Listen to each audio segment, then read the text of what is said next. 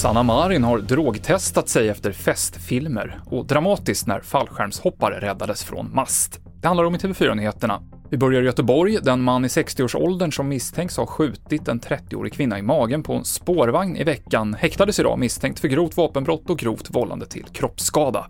Åklagaren Niklas Högdén förklarar varför det här inte rubriceras som mordförsök.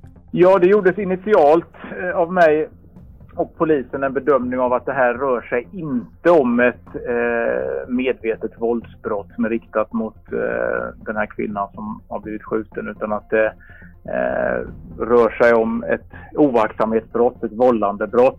Och den slutsatsen kunde vi dra ganska tidigt eftersom händelsen eh, finns på övervakningsfilm från den här spårvagnen. Finlands statsminister Sanna Marin har tagit ett drogtest, som på en presskonferens för en stund sedan. Bakgrunden är ett antal filmklipp från sociala medier de senaste dagarna där eh, Marin dansar och festar tillsammans med sina vänner. Flera av dem är finländska kändisar och på de här filmerna säger personer saker som tolkas som att de kan ha använt droger. Statsministern säger själv att hon bara drack alkohol och inte såg någon som knarkade.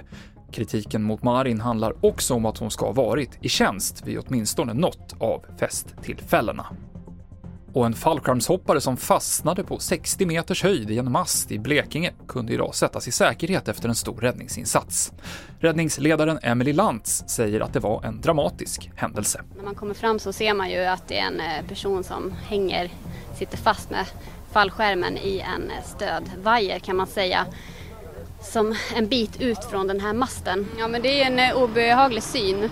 Man är ju rädd att eh, det ska lossna. Att det här, man vet ju inte hur fallskärmen sitter fast, att det ska lossna. Eh, det här är ganska ovanligt men vi har ju höghöjdsutrustning med, med långa rep och säkring, helkroppssele och utrustning för att kunna, kunna göra liknande grejer på hög höjd. Fler nyheter finns i appen TV4 Nyheterna. I studion Mikael Klintevall.